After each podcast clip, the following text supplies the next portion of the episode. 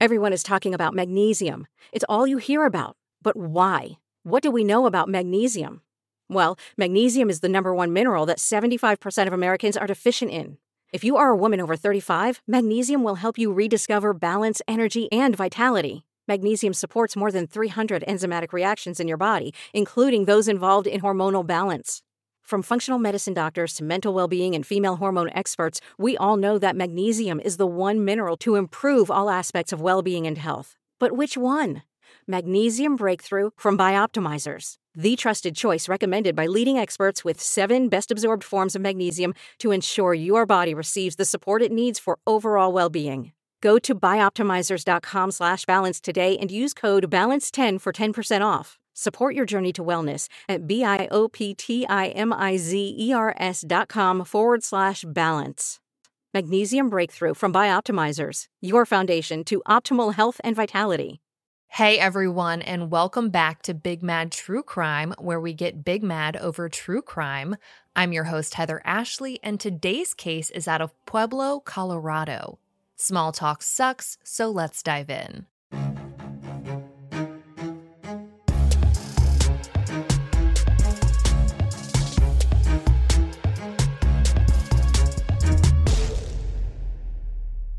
Kelsie Schelling was a 21 year old college student in Denver, Colorado, who was known for her faith, family values, and her upbeat personality. She was the kind of girl who made everyone feel heard and loved. She was strong and independent, loyal, and always reliable. Kelsie had recently and unexpectedly found out that she was pregnant with her first child from her on again, off again boyfriend, Dante, who lived in Pueblo almost two hours away from her. On the morning of Monday, February 4th, 2013, Kelsie went to the OB for her first prenatal appointment. She got to hear her sweet baby's heartbeat for the first time, got to see him or her wiggling around, and confirmed that she was indeed eight weeks pregnant. Kelsie instantly fell in love and sent the ultrasound pictures to her mom, Dante, and Dante's mom. When her appointment wrapped up, she headed off to work at Floor and Decor where she started getting some texts from Dante. Now, they'd been arguing the night before, but his attitude had changed. This time, he said he had a surprise for her. When she asked what it was, the Pueblo chieftain reports that Dante told her, Just wait and see for yourself. You probably wouldn't believe me if I told you. So, Kelsie finished up her shift, packed up a few things, and took the almost two hour drive to Pueblo that night. The following morning, the morning of the 5th, KOAA reports that her supervisor got an oddly written text from Kelsie saying that she was in the emergency room because her baby was growing in the wrong place, seemingly talking about an ectopic pregnancy where your baby implants in your fallopian tubes.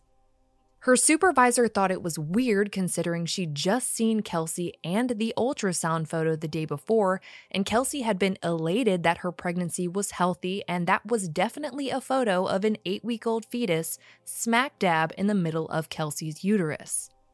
On the 6th, Kelsie was supposed to open the store, but she was a no call, no show, which wasn't like her at all.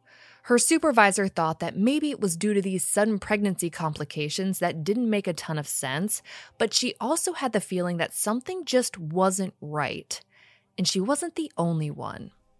Kelsie kept in constant contact with her mom, especially since finding out that she was going to be a mom herself. But after that late night trip to Pueblo, whenever her mom would call her, it would go to voicemail, only to then receive a text from her daughter. And the texts that she did get were short and to the point, which wasn't like Kelsie at all. Within the next few days, Kelsie's dad tried calling her, and he too would only get her voicemail. Within these same few days, Kelsie's friends started to reach out to her family asking if Kelsie was okay because they also couldn't get a hold of her. On February 7th, Kelsie's phone turned off. Phone calls no longer rang, text messages weren't being delivered, and this concern that something was wrong became more of a panic. Her family decided to give it a couple more days to see if maybe she was going through something, if somehow her texts to her supervisor were right and her baby had all of a sudden started growing in the wrong place, and Kelsie just didn't want to talk about it. With no way to call or text anyone, her family decided to go by her apartment to check on her, but Kelsie wasn't there and neither was her car. I mean, everything else was there, everything you'd expect to see in a 21 year old's apartment, but she wasn't. At the end of their rope, her family decided to call Dante's mom, someone they didn't know particularly well, to see if maybe Kelsie was still in Pueblo. But Dante's mom said that Kelsie wasn't there either. By February 9th, 2013, after five days of not seeing Kelsie or hearing her voice and no way to contact her for the last two days, they knew in their guts that something was very, very wrong. So Kelsie's mom went down to the Denver Police Department and officially reported her daughter missing. While police started their investigation, Kelsie's family set up a Facebook page, Help Find Kelsey, and they got down to business getting the word out. I say family because this was a full family effort, from her parents to step parents, siblings, and even her siblings' spouses. They tell everyone that Kelsie was last seen on February 4th when she took her black Chevy Cruze LTE down to Pueblo to meet with her boyfriend, and that no one has seen her or her vehicle since. They hope that maybe, even if no one can find Kelsie, someone will spot her vehicle and they can get a better idea of where she might be or what might have happened to her. By February 12th, the police follow her family's footsteps and put out a statewide alert to be on the lookout for Kelsie and her Chevy Cruze. They describe her as 5 foot 4, 120 pounds with brown hair and hazel eyes and say that she has a fleur-de-lis tattoo on her ribs, a Chinese symbol on her neck, and a cursive scroll on her arm. Police are sure to note that her birthday is actually coming up the following week because surely if Kelsie is okay, she wouldn't miss her own birthday. The Daily Mail reports that police don't suspect foul play at this point, but that it's out of character for Kelsie to just not show up to work and let her phone die, let alone let it stay dead. Everyone waits around anxiously for some kind of update, and three days later, they get one.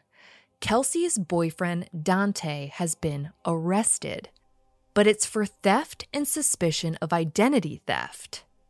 I mean, his girlfriend and the mother of his child is missing, and he's going out stealing money and identities. It just seemed odd and like some real shitty judgment, and everyone had several questions.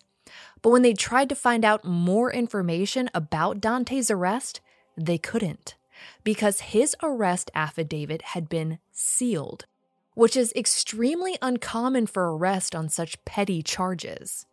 You only tend to see documents sealed when they'll give out information to a high profile and ongoing investigation, or when releasing the document is going to name names that the police want to protect. But again, these were pretty small charges, and none of it made any sense.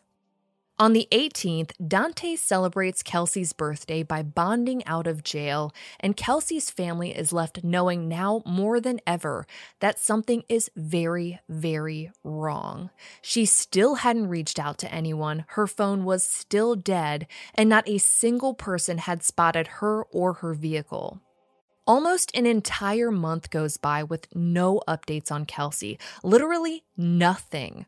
Her family keeps circulating her information on the Help Find Kelsie Facebook page, but the police don't seem to be making any headway on her case. That is until March 15th when they hold a press conference. At this press conference, an officer states that Kelsie's cell phone records show that she did, in fact, make it to Pueblo on the night of the 4th, but it was to meet an acquaintance.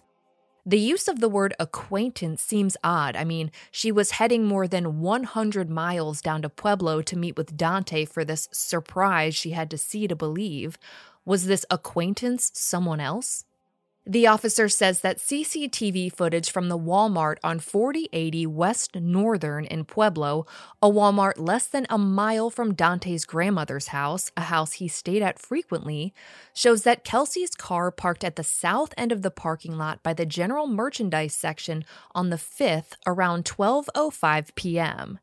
Now, this is the morning after she went to Pueblo, and police didn't say that Kelsie parked her car there on the 5th, just that it was parked there. Looking at what police aren't saying, who parked Kelsie's car at this Walmart? They continue on to say that the following morning at 7:20 a.m., we're at February 6th now, an unknown person walks into view of the Walmart cameras, gets into Kelsie's vehicle that was parked there less than 24 hours ago, and drives off. The kicker though is that Kelsie's vehicle isn't missing anymore. This unknown person had driven it away from the Walmart, but police had finally found it, and it was the day before this press conference. They had found it parked in the parking lot of the St. Mary Corwin Hospital, and it had been there since 5:30 a.m. on the 7th. Between 7:20 a.m. on the 6th when this unknown person picked up Kelsie's car from the Walmart and 5:30 a.m. on the 7th when it was dropped off, Kelsie's car is completely unaccounted for. Police don't mention Dante at all in this press conference, just this acquaintance she was supposed to meet at Walmart on the 4th. And more so, there's no mention of Kelsie being seen at any of the places that her vehicle was. Authorities don't release the CCTV footage from the Walmart or the hospital. They just mention the strange activity of her vehicle, the unknown person, and ask that anyone with information about Kelsie or her whereabouts contact the Pueblo Police Department. Two more weeks pass before there is any kind of break in Kelsie's case, and it comes in the form of surveillance photos.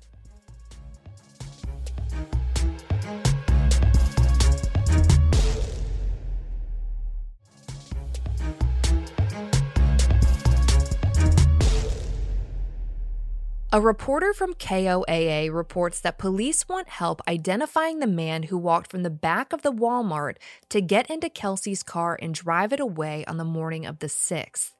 The problem is that these are some of the least helpful pictures in the history of mankind. This person is pretty much indistinguishable from any other human on the face of the planet, other than the fact that compared to their surroundings, this person looks very tall. And wouldn't you know, Kelsie's boyfriend Dante is six foot seven. On April 8th, a post on Facebook reveals that Pueblo's Crimes Against Persons Division is out in numerous areas of the city using canines specialized in missing persons cases, and they're out searching for Kelsie or any evidence that might point them to what happened to her. And it's hopeful because it's something, but two months and a lot of weather later, there's only so much a scent article is going to get you, and the search seemingly comes up empty. Time continues to tick by, and no one really knows what is going on when it comes to finding Kelsie and her unborn child. Her family updates the Help Find Kelsie Facebook page pretty much every single day. They put up flyers anywhere and everywhere that they can, but as far as physical movement in the case, it either looks stalled or like nothing is being done. And to add insult to injury, locals start noticing that some of the flyers they'd put up around the Walmart where her car had been parked have been taken down. By April 29th, Kelsie's family decides that they're going to hold their own press conference. And when they start talking, everyone listens. At their own press conference, Kelsie's family tells the world that Kelsie did, in fact, meet up with Dante on the 4th, and that no one has seen or heard from her since. But that doesn't mean that her bank account hasn't been used. Her family lets everyone know that on February 5th, Dante used Kelsie's debit card, and that is why he was arrested on those theft and identity theft charges. They add that when Dante originally spoke with authorities, he told them that he'd taken Kelsie to the hospital. But her family says that she was never seen on the hospital's security footage when her vehicle was dropped off on the 7th. And the hospital has absolutely no record of her ever being there. Additionally, they say that Dante has stopped talking to police. Kelsie's family is certain that whatever happened to her and her unborn child happened on the night of the 4th, and they wrap up their press conference with the announcement that they're now offering $10,000 for any information that leads to the arrest and conviction of the suspect or suspects responsible for Kelsie and what would have been their first grandchild's disappearance. After this press conference, heads are spinning and everyone is wondering why there isn't more heat on Dante. I mean, we know she went down to Pueblo to see him and that they did in fact meet up, that some very tall mystery person parked her car at the Walmart less than a mile from his grandmother's house on the 5th, the same day that he used Kelsie's debit card, then her car was picked up and moved the following morning after having disappeared for almost 24 hours and was dropped off at a hospital less than four miles from his grandmother's house, a hospital that Dante said he took Kelsie to but has no record of her ever being there. KRDO tries to get an interview with Dante to hear what he has to say following these new details, but he tells them that he's been advised by his attorney not to speak about Kelsie's case. But in an act of pure stupidity, he decides that talking to the station over the phone about her case must not count. He tells the outlet that he's known Kelsie since 2011, but has never dated her and wasn't dating her when she went missing. The lion, the witch, and the audacity of this bitch. On April 31st, Kelsie's mom takes to Facebook upset that Dante lied his ass off about ever dating Kelsie and tells him to do the right thing and take a lie detector test, but from what I can tell, he never does. Billboards with Kelsie's photo and information start popping up around Pueblo, with one specifically placed by the Walmart her car was seen at, a place that Dante would have to pass by anytime he went to or from his grandmother's house. Weeks go by, and again, there is no news on Kelsie. By May 19th, her family decides to start doing their own searches since nothing else seems to be being done about their missing daughter, sister, and grandchild. They plan it for a weekend so no one has to take off work and anyone and everyone can come help out. They plan to search the south side of Pueblo since that's where the Walmart and the hospital are, and more than 100 people come out to help. Frankly, some who attend say it was probably more like 200. They spend an entire day searching, and when they're getting ready to wrap up, Kelsie's family is informed that the area they'd been combing over for hours with more than 100 volunteers had already been searched by the Pueblo Police Department. Her father was devastated. This would have been good information to know before 200 people cleared their day to come help them look for their daughter, and he apologizes profusely to everyone who volunteered. Now, the volunteers were just happy to be able to help, but to her family, it showcased a lack of communication between them and the police department, and they felt like they'd wasted an entire day of resources that could have been used to search somewhere that hadn't been searched already. In case you were wondering, Dante nor any members of his family showed up for this search. Kelsie's family spends the next few months constantly updating the Help Find Kelsie Facebook page. They create a website for quick information and updates, and they create a toll free number that anyone can call to submit tips. I saw one mention that her mother might have made postcards to send out about Kelsie's disappearance, which is brilliant and something I've never seen done before.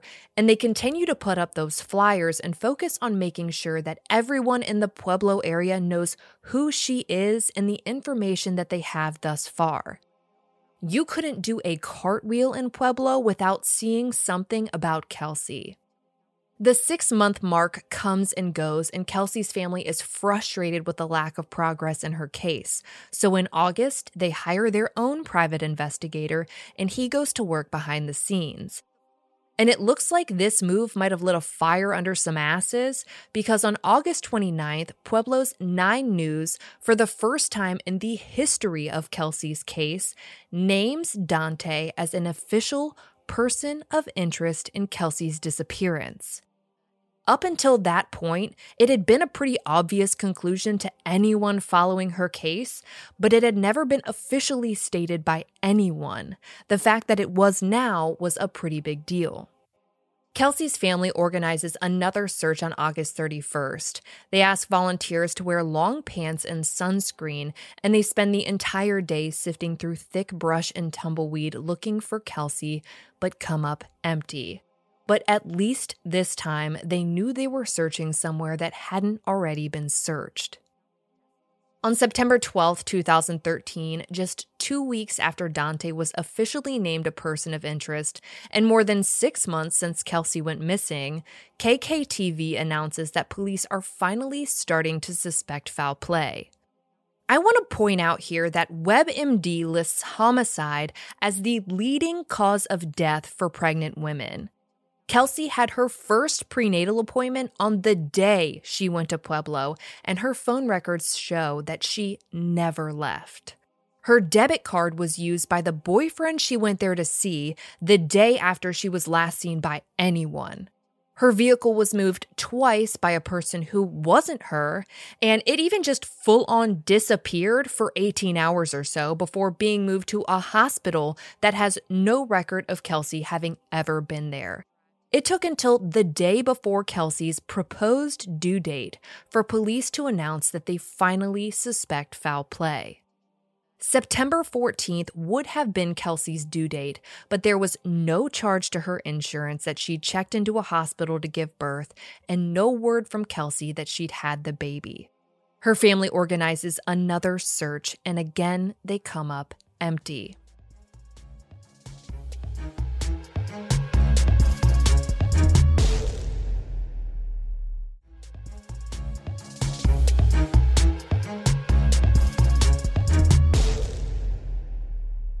Two months later, in November of 2013, her family decides to switch things up. Instead of a search, this time they hold a rally. They're tired of feeling like the only ones trying to solve Kelsie's case. People show up in shirts with Kelsie's photo on them and signs demanding that the Pueblo Police Department actively work Kelsie's case. They also announce on Kelsie's website that the reward for information has increased from $10,000 to $50,000. They're hoping that if time doesn't make someone talk, maybe money will. On December 29th, Nine News does an update on the search for Kelsie and what would be her three month old baby, and notes the police as saying that Dante was, in fact, the last person to speak to Kelsie and that they continue to monitor him. Now, Kelsie's phone had been used to text several people in the days following her late night trip to Pueblo family, friends, and coworkers, but it was only through text. Whoever had her phone would never answer it. Either they too don't believe that the texts were sent by Kelsie, or they're just carefully using the term speak to point out that Kelsie did in fact meet up with Dante on the 4th, like her family said in their own press conference eight freaking months ago, and this information is old as fuck. Regardless, the bottom line here is that the last person known to have ever seen Kelsie alive is Dante, and his hospital story doesn't add up. But at least police are still monitoring him 10 months later. For whatever it's worth, it doesn't look like they have anyone else on their radar. The outlet speaks to Kelsie's mom, who says that she knows in her heart that Kelsie isn't alive, but that she needs her back in order to get any type of closure. But as of yet, she still hasn't been found, and neither has that phone that texted people for days after she went missing. The public is pretty fed up at this point. They've seen one mention of a search by police and nothing after. The updates they get on her case are few and far between, and it seems like no one is doing anything about all of the signs that seem to point directly to Dante. So on January 6th of 2014, in true professional form, the Pueblo Police Department takes to Facebook to seemingly try to defend themselves. They tell everyone that Kelsie's case is not cold and that they can't arrest anyone without reaching a specific legal standard of probable cause, which is true. They say they can interview people but can't force them to talk. Cough, Dante, cough. And that they can't use unlawful methods to solve a case. Yes, we know you're not Dexter. They say that they're involved because Kelsie's car was found in Pueblo and that she had been missing for a week before Denver police contacted them. First of all, the last place Kelsie ever was was in Pueblo. Regardless of where she was reported missing from, she went missing in Pueblo. So their department is involved because whatever happened to Kelsie happened in their jurisdiction. And blame Denver all you want for not knowing about her disappearance for a week, but it's been almost a year now. The other 50 weeks of this investigation with no results is not on them. Now, this isn't to say that they're not working behind the scenes and making headway that no one knows about, but if you want to play the blame game over a week in the beginning of an investigation into a pregnant woman who's been missing for damn near a year, that one week you didn't know about it isn't impressing anyone.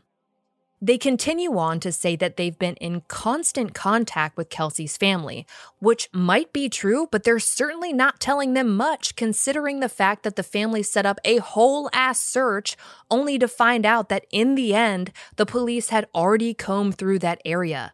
And frankly, I don't think Kelsie's family hired a PI and held a rally to put public pressure on the department because they felt like her case was being investigated adequately. They note that Kelsie's boyfriend has and continues to be a person of interest. Dante, his name is Dante, and that they've worked with other agencies and private agencies to try and locate Kelsie. They wrap up their petty session by saying, and I shit you not, that the investigators assigned to her case are dedicated professionals who, besides the members of her family and friends, may be the only other advocates for Kelsie. Excuse me, Kelsie has an army of advocates behind her. Don't you dare say that you're the only ones. From everyone volunteering to search for her, everyone wearing shirts and making signs for that rally, begging the police to do their job, and the more than 10,000 people following her case on the Help Find Kelsie Facebook page, rest assured, Kelsie has no shortage of advocates. And that's why they're upset. And that's why you made this Facebook post. Kelsie's advocates want something done. They want her found and they want the person responsible for the disappearance of her and her unborn child held accountable for whatever they did to them. On January 25th, 2014, two vigils are held for Kelsie one where she lived and one where she went missing. And all of the Kelsie advocates that the Pueblo Police Department seems to think don't exist show up to light a candle and say a prayer for her and her unborn baby. The investigation into Kelsie's disappearance reaches the 1-year mark on February 4th of 2014, and Dateline features her on their Missing in America piece she is finally getting the national attention that her case needs. A few days later, Nine News comes through again and adds a new piece to Kelsie's puzzle. The acquaintance she was supposed to meet at the Pueblo Walmart on the 4th was, in fact, Dante, even though his grandmother's house was literally less than a mile away. Why would he have his pregnant girlfriend drive almost two hours down to see this surprise he had for her, only to have her meet him in a Walmart parking lot? In the usual fashion of this case, months go by without any news, no updates, nothing, and Kelsie's family has had enough. On April 4th, 2014, they've had enough of this close to the vest crap and they decide that they're going to start releasing their own information. They post to the Help Find Kelsie Facebook page that Dante is the one who had possession of Kelsie's car the whole time. The figure in the photos at Walmart and the hospital is Dante. They say that Dante told police about several places that he and Kelsie had allegedly gone together around the time she went missing, including the hospital, but Kelsie doesn't appear on any of the security videos at those places. Only Dante does. Shortly after this, the Denver Post adds that Dante's family was there at St. Mary Corwin Hospital to pick him up when he ditched Kelsie's car there. Yes, we're all feeling the same way right now. On May 31st and June 28th of 2014, Kelsie's family organizes two more searches, but they stop announcing where they're going to search. Instead, they tell the public where to meet, what to wear or bring to help, and take everyone to the search areas after they get there. You see this happen a lot when families of missing persons are worried that people might be following their searches to keep track of how close they are to whatever the perpetrator is hiding.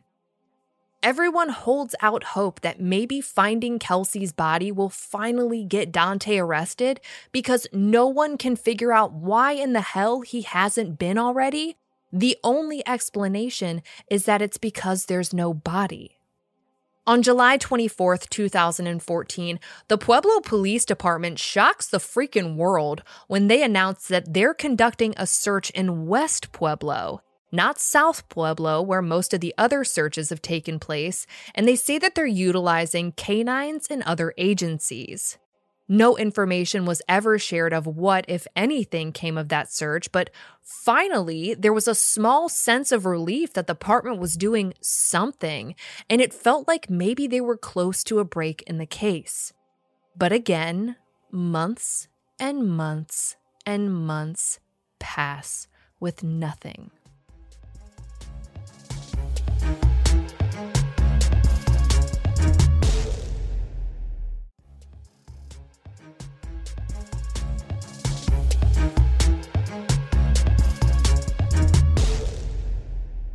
Kelsie's family continues on with their own searches, even through some health scares that send her mom to the hospital.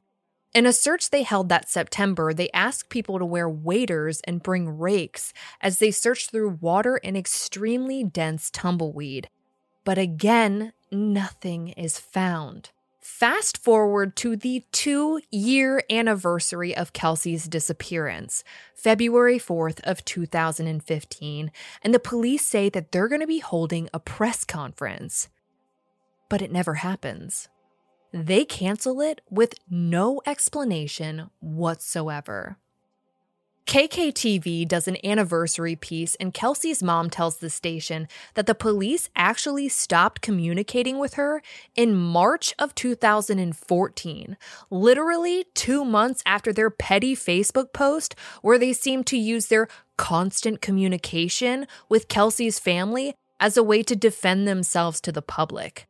This missing girl's family hasn't been contacted by the department investigating her disappearance and suspected death in almost a year, which means that they had to learn about that search in West Pueblo back in July through the freaking media.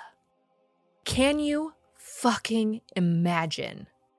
They're over the bullshit, and on February 6th of 2015, the Denver Post announces that Kelsie's family does what the police won't. They file a wrongful death suit against Dante, his mother, his grandmother, and another one of his family members. The outlet releases contents of the lawsuit that includes details of how Dante and his mother sent Kelsie a plethora of texts trying to get her to drive down to Pueblo that evening of the 4th back in 2013. It says that Kelsie got to Walmart at 11:20 p.m. that night, but Dante wasn't there. The lawsuit claims that around midnight, after waiting in the Walmart parking lot for 40 minutes, Dante texts Kelsie to meet him at another location. ABC News says that the second location was a street near his grandmother's house, again, less than a mile away. Kelsie leaves the Walmart and heads that way, and at 12:23 a.m. on the 5th now, she sends a text to Dante asking him again where he is and that she'd been waiting for him for over an hour. They believe that this is the last text ever sent from her phone indicating that she was alive.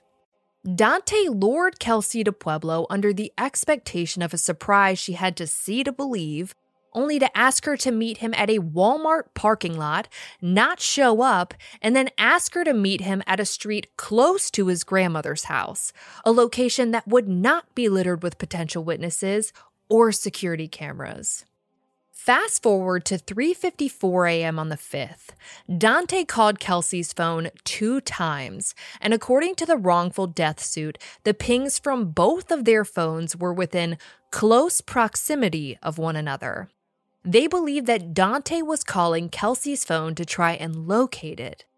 After that call, it says that several texts were sent between Dante and Kelsie's phone, but that the texts didn't make any sense were out of context, and the wording, spelling, grammar, and verbiage used were not the way Kelsie would type, and they don't believe it was Kelsie sending any of them, let alone any of the texts that were sent from that point on until her phone ultimately died the morning of the 7th. Seven and a half hours later, at 11:29 a.m. on February 5th, Dante was seen on security footage at a bank in Pueblo. He was driving Kelsie's car, and Kelsie was nowhere to be seen. Dante then proceeded to use Kelsie's debit card at the ATM at that bank and withdraw $400. After leaving the bank, he's seen dropping off Kelsie's car at the Walmart and walking around to the back where his mother and grandmother picked him up and drove him away. Kelsie's car sat there overnight before being picked up the next morning by a man dropped off by a vehicle owned by a member of Dante's family. If your jaw is currently on the floor, you're not alone, and that's why Kelsie's family filed a second civil lawsuit. The second suit they filed was against the detective assigned to Kelsie's case, a sergeant on her case, and the deputy chief of the Pueblo Police Department. You see, according to the lawsuit, which the Denver Post and ABC News did an incredible job covering, Dante's mom was regularly late on rent, until February of 2013. You know, when Kelsie went missing and Dante withdrew $400 from Kelsie's bank account. Seven months later, in September of 2013, Dante's mother's landlord got a notice that the utilities to the house were being shut off, so he went down there to check on it. When he got there, it looked like it had been completely abandoned, but not recently. There were maggots both in the kitchen and in dirty laundry that had been left behind. So, I mean, these people dipped and they dipped fast. The landlord wound up having to do a ton of repairs on the house to get it back in living condition in order to be able to rent it out again. And one of those repairs included replacing the carpet. But when they pulled it up, they were shocked at what they found. When the landlord went to pull up the old carpet in the living room, the bottom of it was soaked in what the landlord said looked like blood. And furthermore, it looked like there were drops leading from the living room and into a closet where he found what looked like another pool of blood. The lawsuit says that the landlord contacted the Pueblo Police Department and offered them full access to the house, but they never came. He waited weeks, but no one ever came to check out the suspected pools of blood beneath the carpet in Dante's mother's now abandoned rental. Eventually, the landlord disposed of the carpet, not knowing the full gravity of Kelsie's case, and it was never tested. It wasn't until January of 2014 when he said he was finally contacted by the detective on Kelsie's case, but was told that they decided not to conduct any further investigation into the home, which is fucking insane. They had full access to the house Dante's mother abandoned, where there was suspected blood pools soaked into the bottom of the carpet, and they just weren't going to check it out. Regardless of the carpet being disposed of, police could have tested the subflooring or, frankly, any other square inch of that house and the land it sat on for any evidence of Kelsie, but they chose not to. If this was blood, they could have tested it to see if it was Kelsie's. If it was, they would have finally had a crime scene. If they were able to measure the approximate amount of blood loss, they could have determined whether or not it was survivable, which, like in the Jennifer Dulos and Monica Moynihan cases, could have resulted in them finally turning this missing persons case into a homicide investigation. But no, it was ignored. All of it. And that was just the beginning of the fuckery that ensued. The lawsuit claims that as of February 5th, 2015, two years since Kelsie went missing, there has been nothing listed within the Pueblo PD's online database indicating that Kelsie's disappearance has ever been logged as an open investigation, let alone been assigned a case number with the department. A case number has never been given to Kelsie's family nor their PI which is so insane that it's almost hard to believe, but so is the idea that they wouldn't take the silver platter that was Dante's mom's abandoned rental either. It just keeps going though. In March of 2014, the lawsuit says that a guy was fishing with his girlfriend in Minnequa Lake just two miles from that Walmart when he says his line got snagged on what he believes was a human head and a torso. He reported it to this detective and even went out to the lake to show him where it happened. The detective reportedly told the fisherman that he'd get a dive team out there to search the lake, but this lawsuit claims that that was never done. But there's literally more. The next part of the lawsuit talks about Kelsie's car after it was recovered from the St. Mary Corwin parking lot on March 14th of 2013. According to the lawsuit, the detective assigned to Kelsie's case lied to the family and told them that her car had been wiped clean and no evidence was recovered. However, it notes that this detective later confessed that they'd found what they suspected to be dried bodily fluids and two large palm prints on the front seat headrest. I'll remind you that Dante is six foot seven. The detective allegedly told the family that the evidence that apparently didn't exist in the beginning didn't return anything. But it doesn't sound like Pueblo PD did a whole lot of processing of Kelsie's car because when her family's PI took a look at it, he found three fingerprints on the driver's side visor that the detectives had missed, and not only that, he also found damage to the undercarriage of her car and what he believes to be a human hair found within that damage to her undercarriage. As if maybe Kelsie had been run over with her own vehicle. According to the lawsuit, the detective on Kelsie's case was there when the prints, damage, and suspected human hair were found and refused to take it in as evidence. Again, if your blood is reaching its boiling point, you're not alone. Kelsie's family has investigated her disappearance relentlessly. They've conducted their own searches, they've hired their own investigator, released their own information, and brought together a community of people who want to try and help them solve what they believe to be the murder of their daughter. And at every turn, they've hit a wall but they weren't about to let that slow them down. I'd love to tell you the outcome of these lawsuits and what happens next, but that is going to have to wait until next week. For all photos pertaining to this case, check out Kelsie's highlight at the top of my Instagram profile at the Heather Ashley. And join me there tonight at 9 p.m. Eastern, where you go live with me and we talk about how utterly frustrating this case is. If you like your podcast ad-free, head over to our Patreon at patreon.com slash bigmadtruecrime, or for just one whole dollar a month, your episodes are totally ad-free. If you need more episodes in your life, for just $5 a month, you get a bonus episode on the first Monday of every month. All your episodes are ad free, and you'll also receive a forever discount code for all Big Mad True Crime merch and of course, anytime you sign up, you get instant access to all previous bonus episodes.